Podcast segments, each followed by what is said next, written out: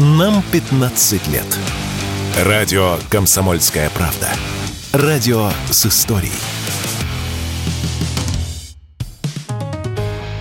«Экономика» на Радио КП.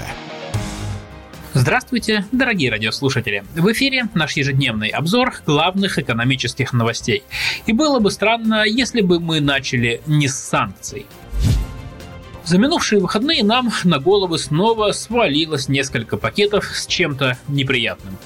23 и 24 февраля о новых пакетах санкций сообщили Евросоюз, США и Канада, а днем позже подтянулась Австралия.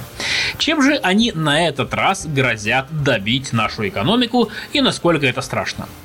Для начала давайте разберемся, что там в пакетах. Итак, Евросоюз. Новый 13-й пакет по-своему действительно особенный. Есть ощущение, что список российских компаний у европейских авторов санкций почти уже закончился, и в пакет накидали компании со всего мира, которые, по мнению европейцев, якобы помогают России обходить санкции. В их числе экспедиторская компания из Шри-Ланки, сербская консалтинговая фирма, компания из Индии, которая занимается микроэлектроникой, а также несколько предприятий из Китая, Казахстана, Таиланда, Турции и Белоруссии. Американские санкции пошире. В списках почти 100 предприятий и организаций, которые, если верить Джо Байдену, оказывают закулисную поддержку российской военной машине.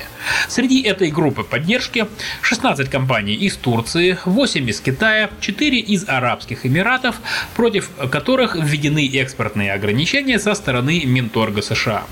И еще 26 структур из других стран – Вьетнама, Германии, Кипра, Киргизии, Китая, Лихтенштейна и так далее.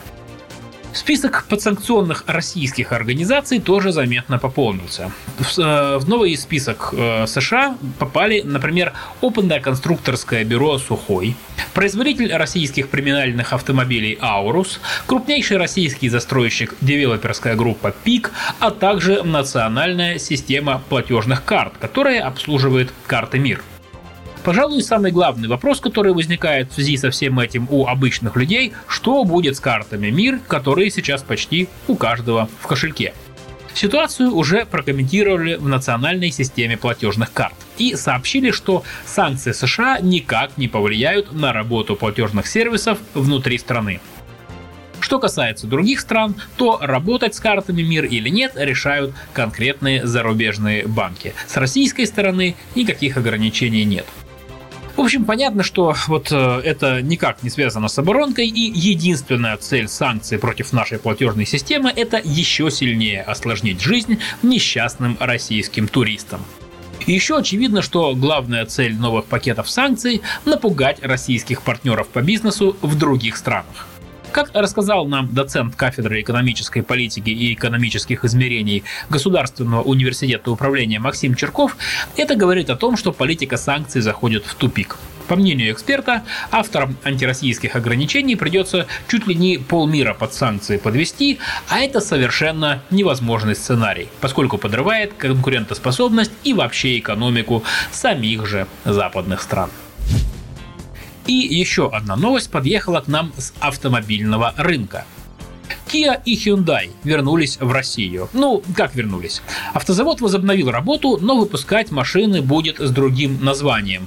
Впрочем, ну как с другим? Вообще практически с тем же самым. Как стало известно в конце прошлой недели, в продаже скоро появятся автомобили марки Solaris. Их будут выпускать на производственных площадках бывшего завода Hyundai под Санкт-Петербургом.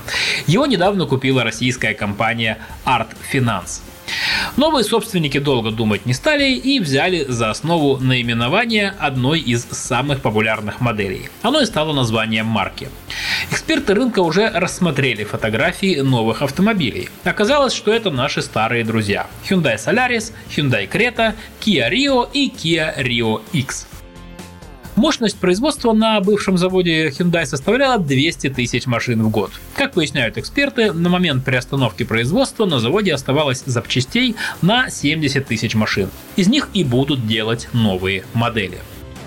Сколько же могут стоить старые новые корейские автомобили? Официального ответа на этот вопрос пока нет, поэтому остается только фантазировать. Раньше эти модели стоили от 500 тысяч до миллиона 200 тысяч рублей в зависимости от комплектации.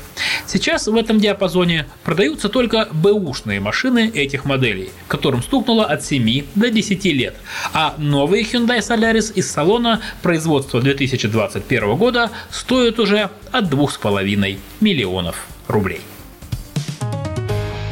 «Экономика» на Радио КП.